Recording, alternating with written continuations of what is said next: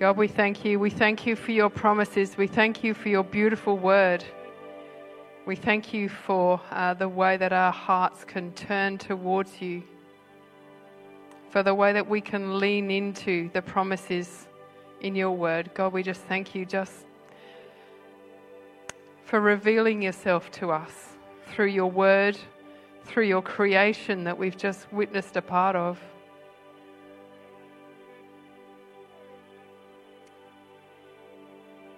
God, thank you for everything that you've done. Thank you for everything that you are and for the difference that you make in our lives. God, I pray that we we stay close to you, that our hearts are always leaning towards you, leaning towards your word, leaning towards your creation, and that we are leaning towards your mission. God, we thank you for this morning. We thank you that we gather in your name this morning, that we can bring our praise and worship to you in a different way, but in a in a real and meaningful way this morning. God, we pray that, that this is a sweet aroma to you as we bring that praise and worship to you this morning. In Jesus' name, amen. Welcome to church this morning. Welcome if you're online as well joining us. Uh, take a seat for a moment. That would be wonderful. Uh, you've uh, gathered the way that we're doing worship this morning, so we, um, for the rest of the time, we just invite you to sit or stand as uh, you feel comfortable, and to, to join in with the singing uh, when the words are there for you to do that, and just to enjoy and listen to uh, the Psalms as they're read out to you this morning. Uh, while I'm talking to you, you can be filling out a card um, online. Um, you can be popping out your devices. Check in using the Church Center app. We'd love to know um, who's joining with us this morning and how you're joining. So if you're online, again, say something in the chat, say hi, especially if you're on YouTube, because we can't tell you're there. So it'd be great if you could just say something there and check in. Um, also, while I'm talking to you, uh, we will be passing the offering buckets round. So this is something that we're bringing back. So we're bringing back the offering bucket. Um, so this will become a part of our regular services again uh, from, from now onwards. So um, just, yeah, if you normally bring an offering that you put into the box at the back, you now don't have to do that, or you can, but also the buckets will be coming around. So um, as we did last week, you can also be putting in those little slips from the back of the, the chairs. Are they, are they there still? Mm, don't know. If there's a... No? All right, ignore me.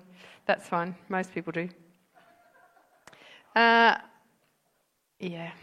So we had a funeral here on Friday, so everything kind of got reset. Uh, sorry about that. Um, all right, so a couple of things from your newsletter. Hopefully you're getting the newsletter online. If you're not getting the newsletter by email, then uh, it's because we don't have your details. So maybe let us know your email address and we can make sure that happens for you. Uh, but just, yeah, a couple of things to highlight from that. We have the men's breakfast on June the fourth. Um, everything that you need to know about that was hopefully communicated in um, the newsletter. But uh, so seven a.m., five dollars, all age groups are welcome. Maybe grab a friend who wouldn't normally come to church but would happily come to a breakfast where a whole lot of guys are gathering. So uh, make sure you do that. And then there's um, a fun visit to the Sale water tower afterwards. So if you've never been inside there and had a tour, um, sign up for that. It's a, it's a good deal for five dollars. That's a lot, I think. Anyway, there's a sign-up sheet at the info desk, or you can register online using your Church Center app.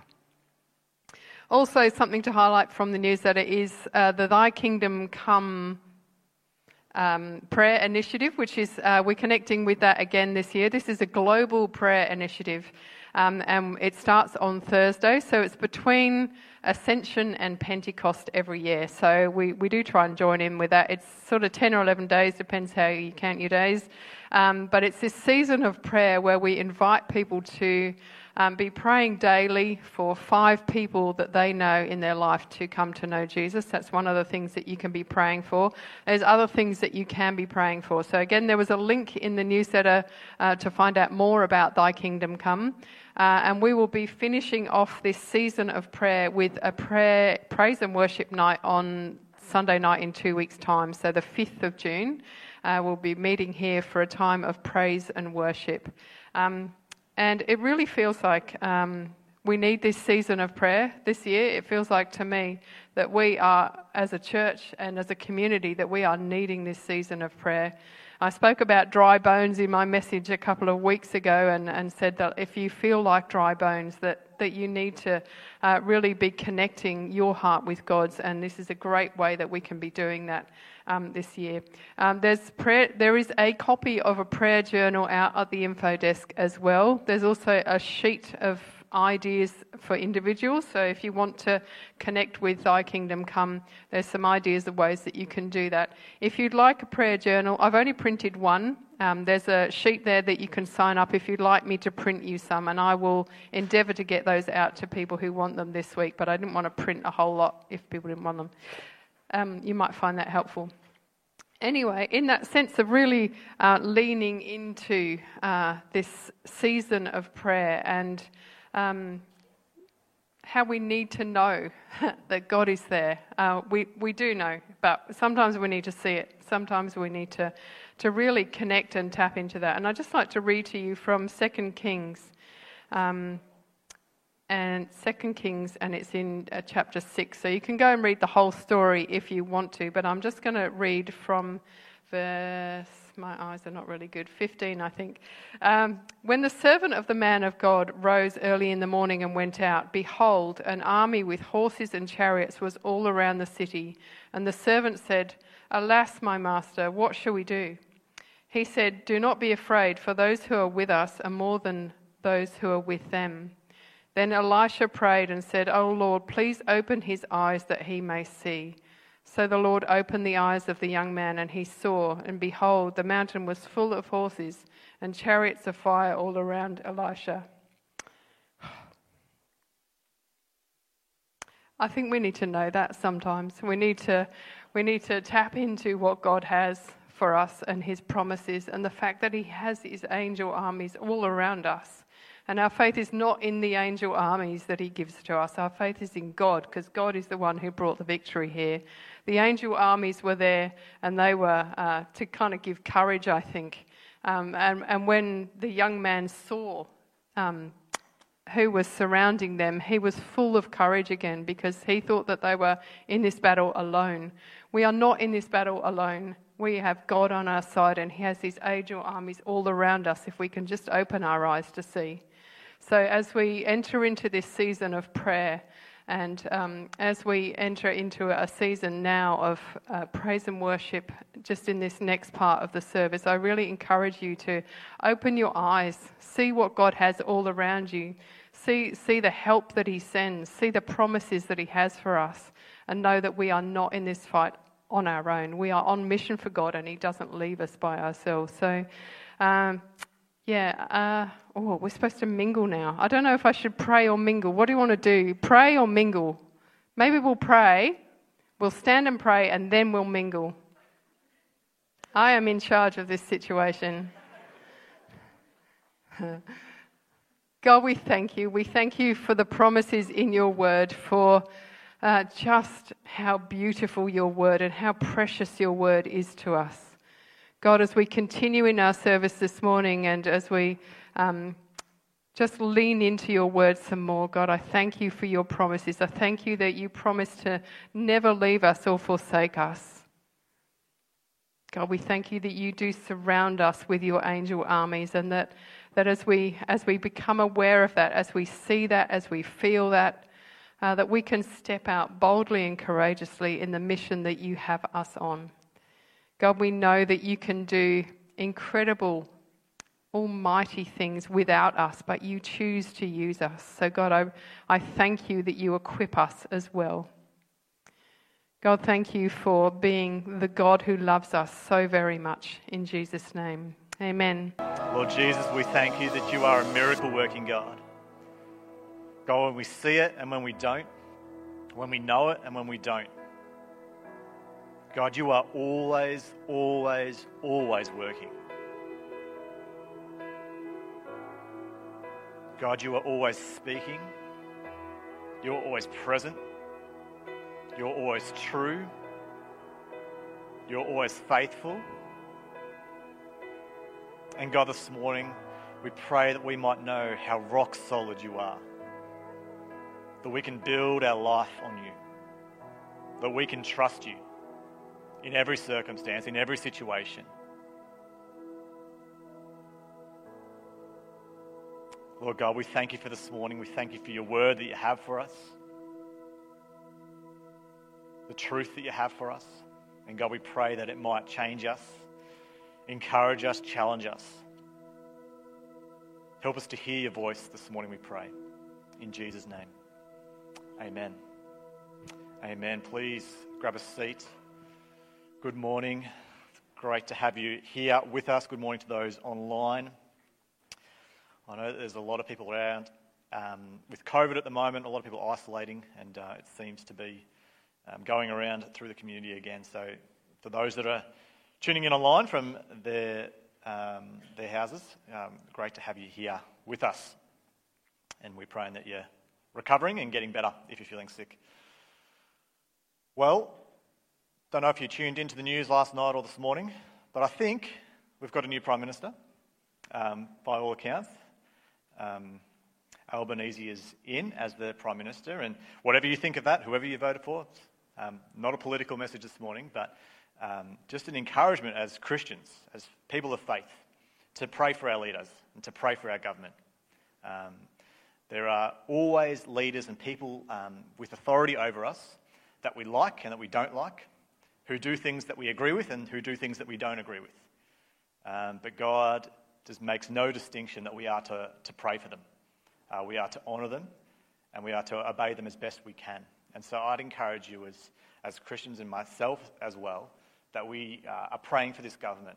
Uh, we're praying for our nation. We're praying for for, um, for Darren Chester and for um, and all the people that have been elected, re-elected, uh, new, new members um, to, to represent us well, um, but also that God would use them um, to, to bring about kingdom values and kingdom ideas. So I thought before we even get into the word this morning that we should just take a moment just to pray for our government, uh, for, for Albanese and for, um, for all that's been going on over the last um, twenty-four hours and for, no doubt, what's what's ahead for us. So Lord God, we, we thank you that you are King over all creation.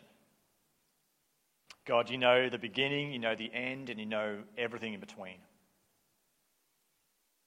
God, you have um, always been faithful to your people, regardless of who's in charge, regardless of how good or bad they are. God, you are faithful and you are good. And so, God, we lift up our new Prime Minister and, and the new government. And God, we pray that you would both protect them and lead them. God, that your, your heartbeat would be their heartbeat, even if they don't realise it. And God, we pray for us and for, for Christians around Australia that we might be people who, who pray fervently for our government and honour them well. God, that we would be people that shine your goodness and your light, your grace, your mercy. Lord God, we thank you so much for, for all that you're doing. And God, we pray that you would um, continue to stir our hearts to be the people of God you've called us to be. And we thank you for this in Jesus' name. Amen. Well, I think it's it's fitting, perhaps fitting from what Jackie has been talking about from a new government, that we launch a new series this morning um, on Elijah. Now, Elijah is, if you're looking for the book of Elijah, there's no such book of Elijah. Elijah is a character in a book. Uh, and his story begins in about First Kings seventeen. So if you've got your Bibles and you want to find that and you want to read along, then um, by all means do. That'd be great. But over the next um, six, seven weeks, we're going to be looking at Elijah, uh, the events of his life, who he was, um, how God used him, um, what he what he did, and what we can learn from him. Um, and Elijah finds himself in the book of First Kings, which is a story of kings, believe it or not, um, who come and go, some good, some bad, mostly bad, um, and how God uses his people to bring about um, change and, and do certain things. So um, fitting maybe for us that Elijah was not a king, um, but he was under a king. And at the time, the king was very bad, um, and we're going to see what he did, what his response was, and maybe gain some insight for us. So I'm going to read the first, um, what are we going to read? The first six verses of First Kings, and we'll eventually get to it. So we're going to talk about a whole lot of stuff first. So First Kings seventeen, one to six says this. Now Elijah the Tishbite from the Gilead settlers said to Ahab, "As the Lord of God Israel lives, in whose presence I stand, there will be no dew or rain during these years except by my command." Then the word of the Lord came to him, him being Elijah. "Leave here, turn eastward, and hide in the Wadi Cherith, where it enters the, the Jordan." A wadi is like a, a brook or a, a bit of water. "You ought to drink from the wadi. I have commanded the ravens to provide for you there." So he proceeded to do what the Lord commanded. Elijah left and lived at the Wadi Cherith, where it enters the Jordan. The ravens kept bringing him bread and meat in the morning and in the evening, and he would drink from the wadi. Actually, I'm going to read verse seven as well. I don't think I've got seven there, but um, if you can put it up, that'd be great. "After a while, the wadi dried up because there had been no rain in the land." We'll get to that verse. Lord God, we thank you for your word. We're going to pray again three times before we even start. That's a good sign, isn't it?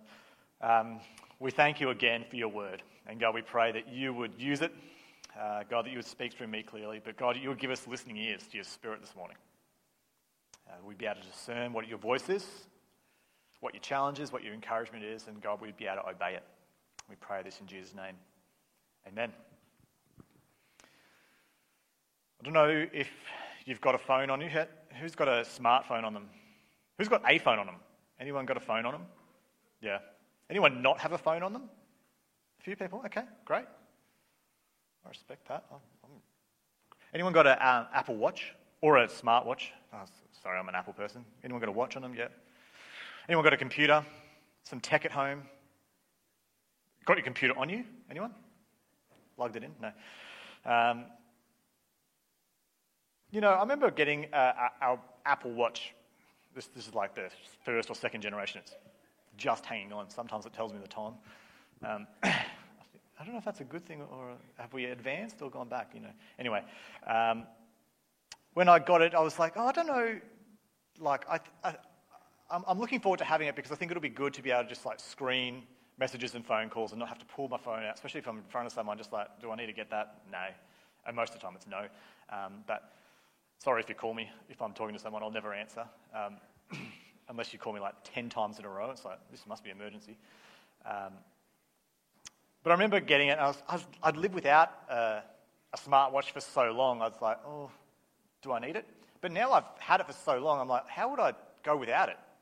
And a, maybe a phone is even more so like that. I remember getting my first phone when I was sixteen years old, a Nokia thirty-three fifty. Uh, it wasn't the thirty-three fifteen, which everybody had. I went like, I had a, if you were here last week, I talked about my first job at Supercheap Auto. I gave my first ten percent to the church and the other ninety percent went to this phone. Um, the Nokia thirty-three fifty. Um, at sixteen years old, I went straight on a plan. Anyway, I don't know if it was the wisest move, but I did it. And ever since that age, I can't imagine life without a mobile phone. Um, I mean, I know I did it, and I know we all did it, but um, living without a mobile, or um, has anyone, I'm afraid to ask this, is anyone old enough to not ever, ever, ever have a phone of any type? You know, you're just relying on, how old is, yeah, I'm not sure how old the, when the phone was first invented, but but now it's like, how could you live without a phone? How could you live without a A, a way of communicating like that and just rely on letters going in a mailbox and then getting, and then it's like, do you want to catch up for a coffee? I'll post a letter, I suppose. Catch up for a coffee? Or did they have coffee when they before they had phones? Which came first? Anyway. Um, right back, yes, what day? Okay, three weeks later. Let's, oh, I missed it because the mail was late that day and start again. No, I'm not sure how exactly how it worked, but um, I'm not that quite that old. Uh, we always had a landline when I was a kid. Um, but I suppose we could live without a phone. I suppose we could, and we obviously have gone millennia without having all these tech devices and connection uh, ways of connecting, and, and we survived. I mean, we're here today. If if we uh, weren't here today, then I suppose we could preach that. Uh, yeah. We couldn't preach. Uh, you know what I'm saying. I suppose we could, but we, we probably um, won't live without. We're not about to chuck away our phones and our devices just because we've managed to do it in the past. They've somehow added to our life. I wonder when it comes to our walk with God. You know, we can really live quite comfortably in Australia without really depending on God. It's very easy to live without fully surrender or, or relying on the supernatural um, way of God in our life. And we can get by just fine. We can be Christians, we can come to church, we can do all the things, participate in all the ministries, go to small group, come and sing our songs. And so many Christians do. I do it all the time. It's so easy to do. Because I can sort most things out, or at least I can try, have some control. Elijah was a man who lived in a way that was so dependent on God. God had to come through. There was no other option for him. If you can live without supernatural intervention, you will. And if you live in a way that only God can move, he will.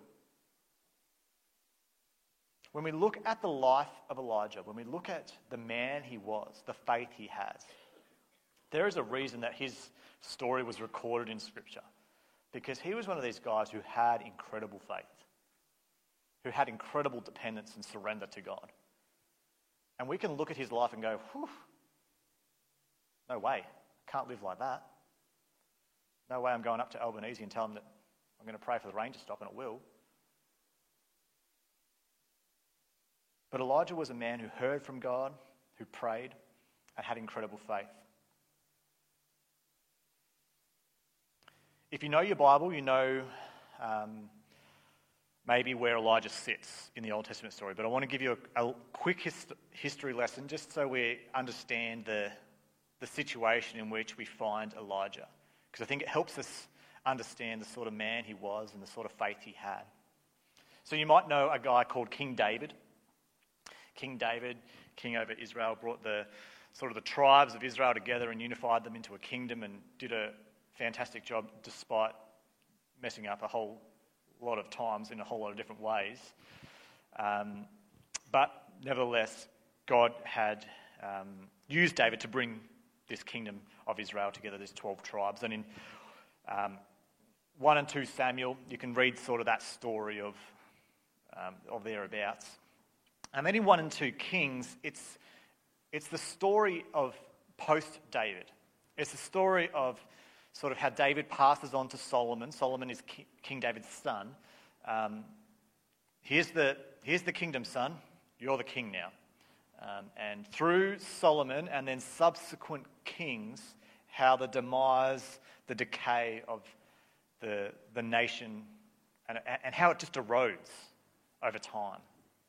Um, through one and two Kings, we see that the, the, the once united twelve tribes of Israel become split, and then it's through this time that you have the northern kingdom and the southern kingdom, and you might have heard about that or uh, remember something in the something about these no, the northern kingdom and the southern kingdom. It's sort of in this era that we begin to see in one and two Kings that there's ten tribes at the north, and their eventual sort of capital, their place of worship, becomes Samaria. And then the bottom two tribes, um, you've got Jerusalem as their capital, and that's the southern kingdom. And you've got through one and two Kings, probably around roughly twenty kings in each, north and south. And each one is graded on whether they did right in the sight in the sight of God or whether they did evil in the sight of God. And, and the northern kingdom, zero from twenty. They all did evil. I think the southern kingdom is something around eight were good. twelve did evil. And so it was a, a real time of decay in the in the in the kingdoms. And there's a guy named Jeroboam. He becomes the king in the north, and Rehoboam in the south. That's the, the two kings straight after Solomon. So Solomon's sort of like his legacy is division. It's like he sort of started off good. You can read the first um, chapter or so of, of one Kings, and Solomon's like, he gets a good charge from David, although David sort of says, "We, you got to um, obey the covenant and do all these, you've got to stay faithful, but kill our enemies. You know, sort of leaves on a bit of a sour note. Um, King David has a, a tendency to maybe not always do the right thing, um, even though he just has a heart for God. He's not always getting it right. And so Jeroboam in the north just takes advantage of people, increases taxes, introduces slave labour, um, idol worship, you name it. If there's something bad you could do, he, he thought of it and did it. And Rehoboam in the south, Solomon's son, um, likewise sort of um, began to do the same. Um, and through the book of one and two Kings, twenty are described as no good. And this is one Kings sixteen thirty. Is, you hear this phrase a lot through Kings. But Ahab, the son of Omri, did what was evil in the Lord's sight, more than all were before him. And so it's sort of like every king was like, I'm going to out you, outdo you in evilness. Um, and that's sort of um, the how the story goes. The southern kingdom, um, which was called Judah, so the northern kingdom was called Israel, southern kingdom was called Judah, starts with Rehoboam, Solomon's son, as king, and consists of just two of the twelve tribes. The kings are generally measured against, in one and two Kings, um, their worship of God alone. So the, the writer of, of Kings talks about, did they worship God alone? How did they deal with idolatry in the land? And were they faithful to the covenant which God passed down to Moses? King Ahab is on the scene at the time of one Kings seventeen. This is where Elijah enters.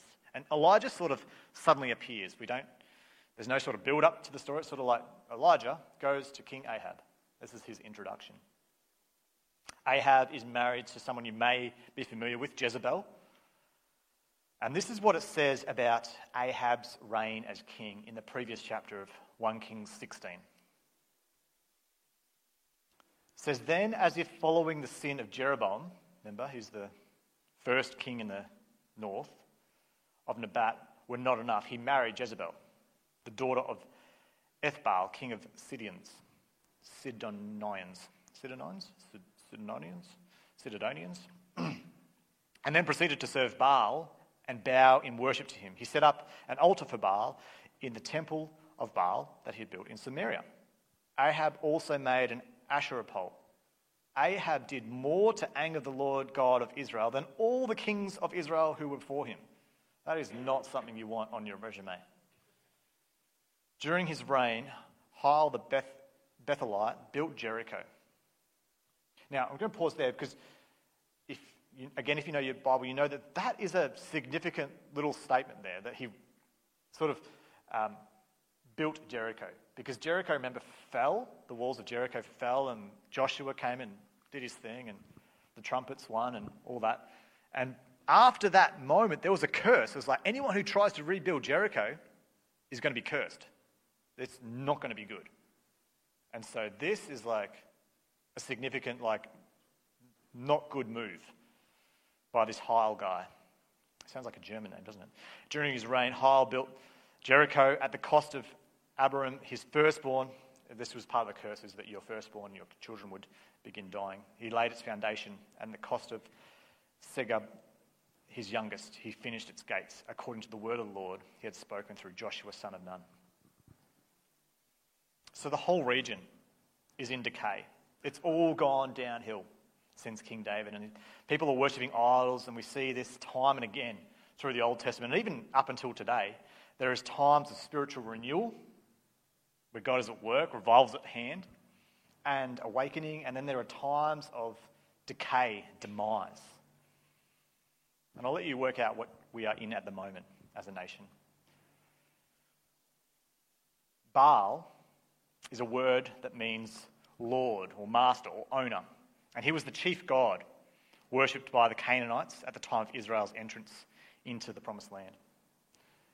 Baal was the most popular of these worshipped idols at the time because he was the god, or considered the god of fertility in all aspects of life, human, animal and vegetable. Production and prosperity were dependent on Baal. He had the power over rain, wind, clouds, and therefore fertility. And so as you begin to see, this is pretty significant giving the coming, coming drought and famine that um, Elijah has just told Ahab is about to, to come. What can we learn here? I think uh, a real significant truth is that idols never deliver on what they promise. Idols never deliver on what they promise. There are many idols set up in our world today, many ideas, and they promise to bring you satisfaction, fulfillment, happiness, all these things that only joy can.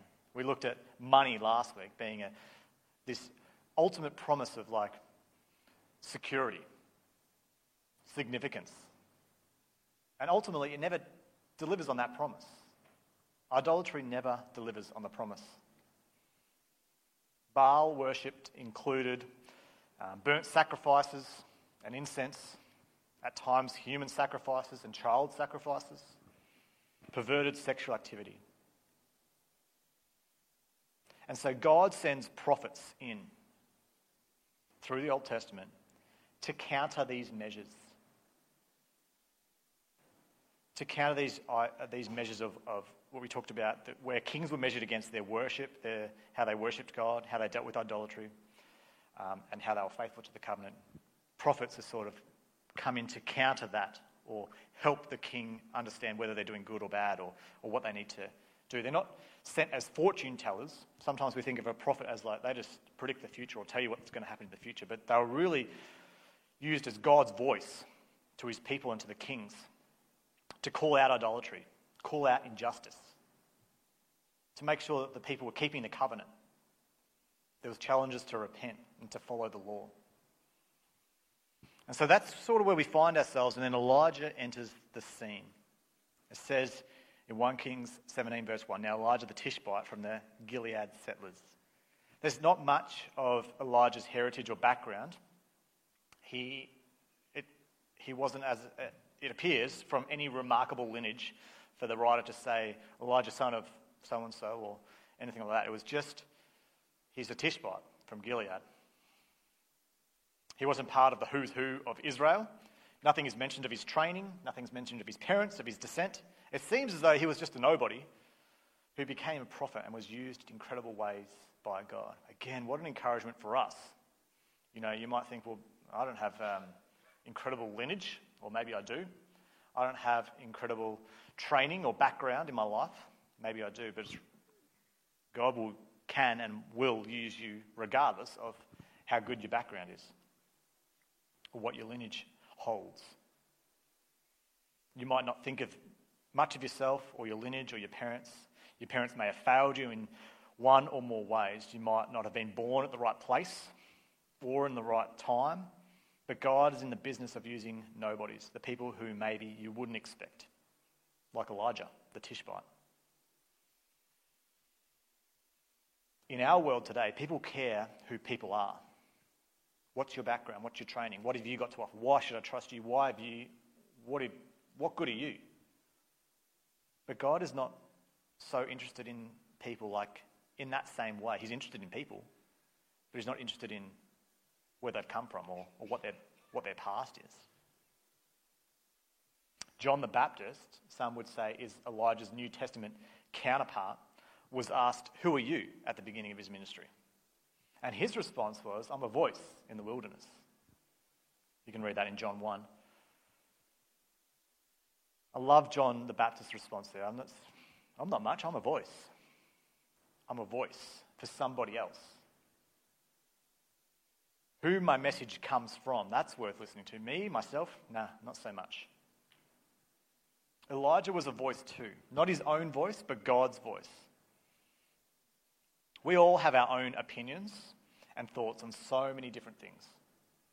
And maybe at election time it's even more evident of how many opinions and thoughts people have about so many different things. But none of our opinions really matter or will even last.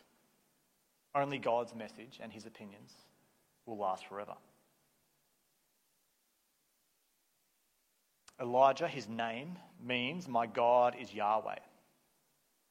Elijah appeared in a time where Baal was the god being worshipped, where Baal was promising rain and everything that people needed an Elijah who God, whose God was Yahweh, not Baal, arrives, and he can provide rain, and he can stop it. He made the rain. He made the clouds.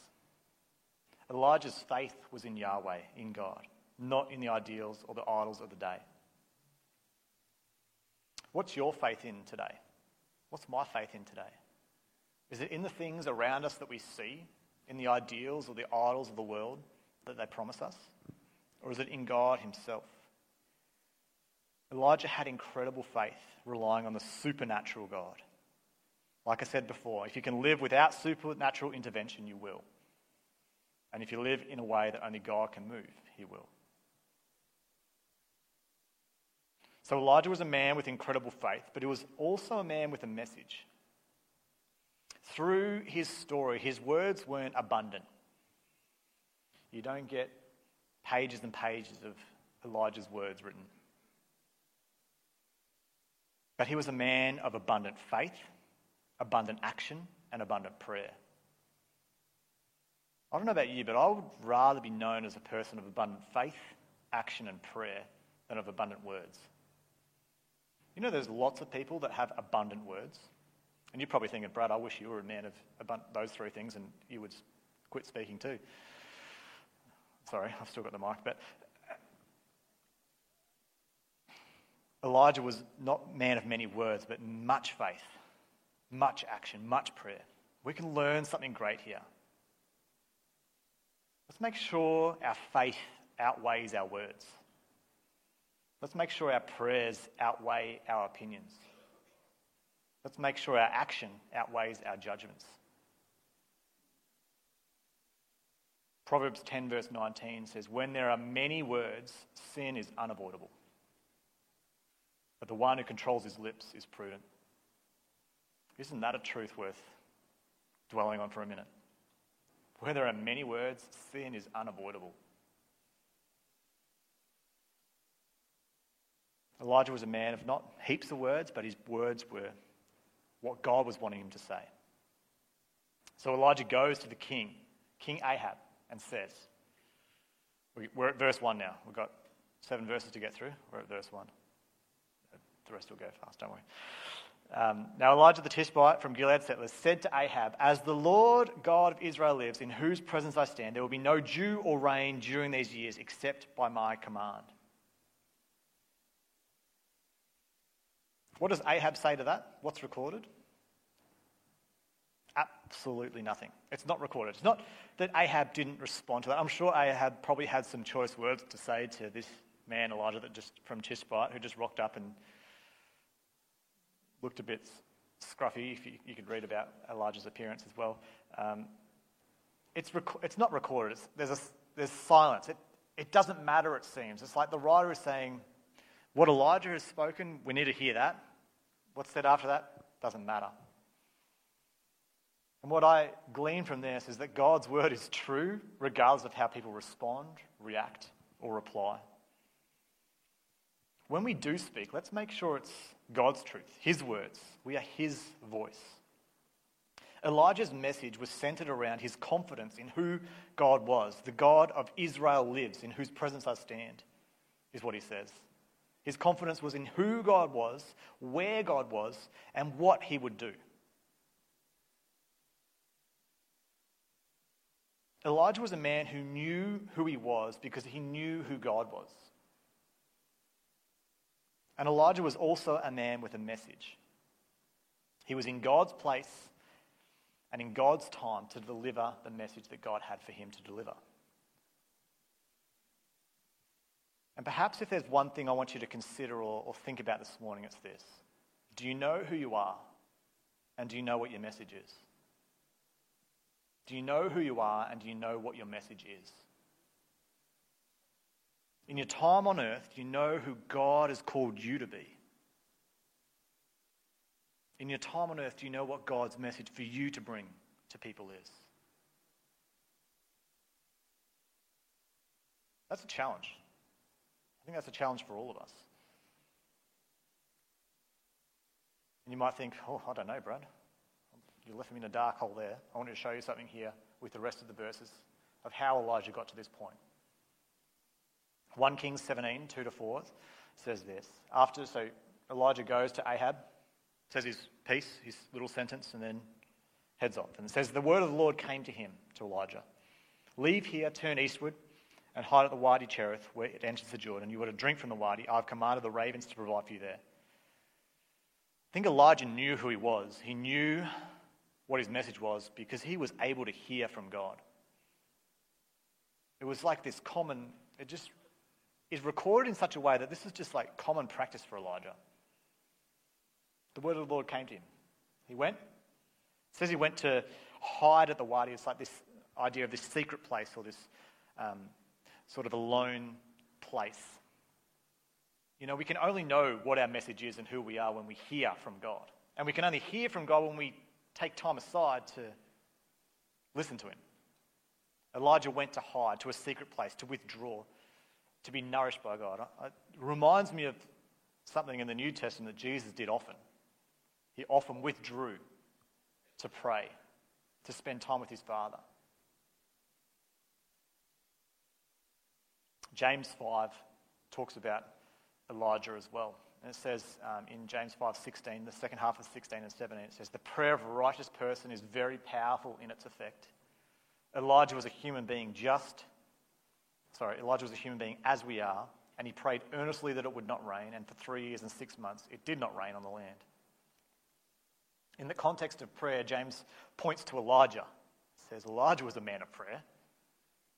That was not just That was not the only prayer that Elijah prayed. It was a pattern in Elijah's life. Elijah's prayer life was developed in secret places. It was his ultimate source, it seems. And we know Elijah may be best for, for some stories that are coming up that we'll look at. Maybe uh, Mount Carmel is the, the one that you maybe remember, where you've got the, the prophets of Baal and they're heaving and hoeing and dancing and singing and spitting and jeering and trying to make their wood catch a light, and Elijah comes and pours water on it and whoosh, sees a miracle. And maybe we know that story. But it didn't start there for Elijah. It's not like Elijah rocks up and goes, huh, I'm going to try this prayer thing. Dear God, please make this wood burn. Whew. Amen. It didn't start there for Elijah. And sometimes we can look at a story like that or a miracle like that and think, oh, I don't have faith like that. Doesn't start like that. Starts in the secret place. Starts with a consistent, reliable uh, prayer life, constantly um, putting one foot in front of the other, faithful direction. The miracles and moments in Elijah's life that are celebrated and recorded are founded on prayer and God's voice. The foundation of Elijah's ministry was prayer and the word, you might say. The word being God's voice. What is our foundation? What underpins our life, our motives, our values? If it's anything but God's word and prayer, it's sure to crumble and fail. The worship of Baal was shaky ground.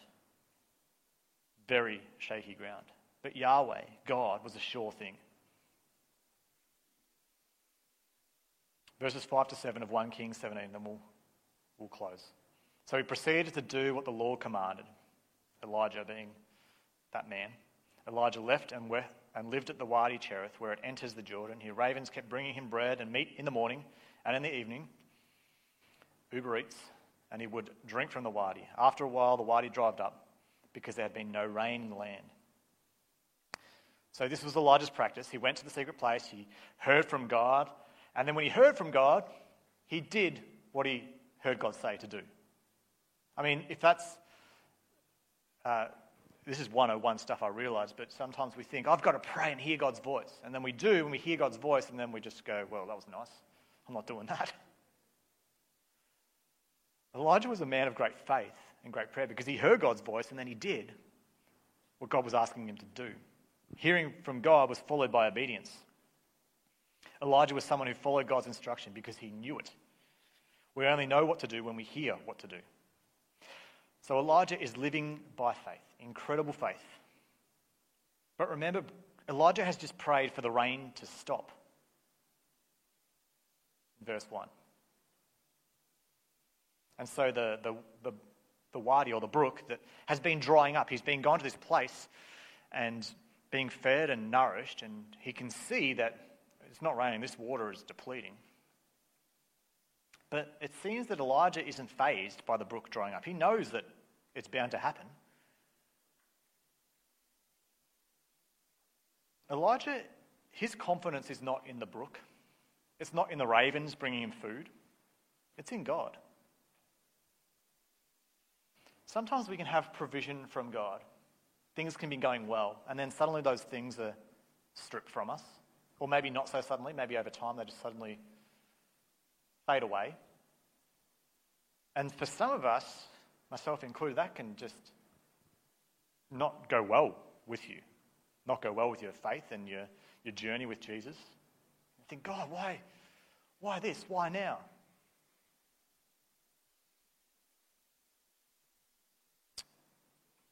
You know, we've got to make sure our faith is not in the provision that God gives us, the things that God does for us, but in God himself.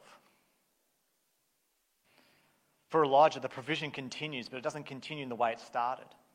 And next week we'll look at some of these ways in which the provision of God works in Elijah's life, the rest of First Kings seventeen. But Elijah wasn't to know that at the time that the brook was drying up. He was just putting one foot in front of another, living day by day, living it like what Matthew six, where Jesus talks about, don't worry about tomorrow. Look at the birds of the air and the, the flowers of the field. They don't think about tomorrow. They just, they trust God today. God provides for tomorrow. If you can live without supernatural intervention, you will. If you live in a, in a way only God can move, he will. So this is a massive challenge. How can you rely on God this week? What's something that you could do that would be trusting God and not yourself? What's a way you can put your faith into action? And I'd encourage you as you think about that, not just to drum up something yourself. Think, I'm going to do this, because that would be, that would take faith. Hear from God first.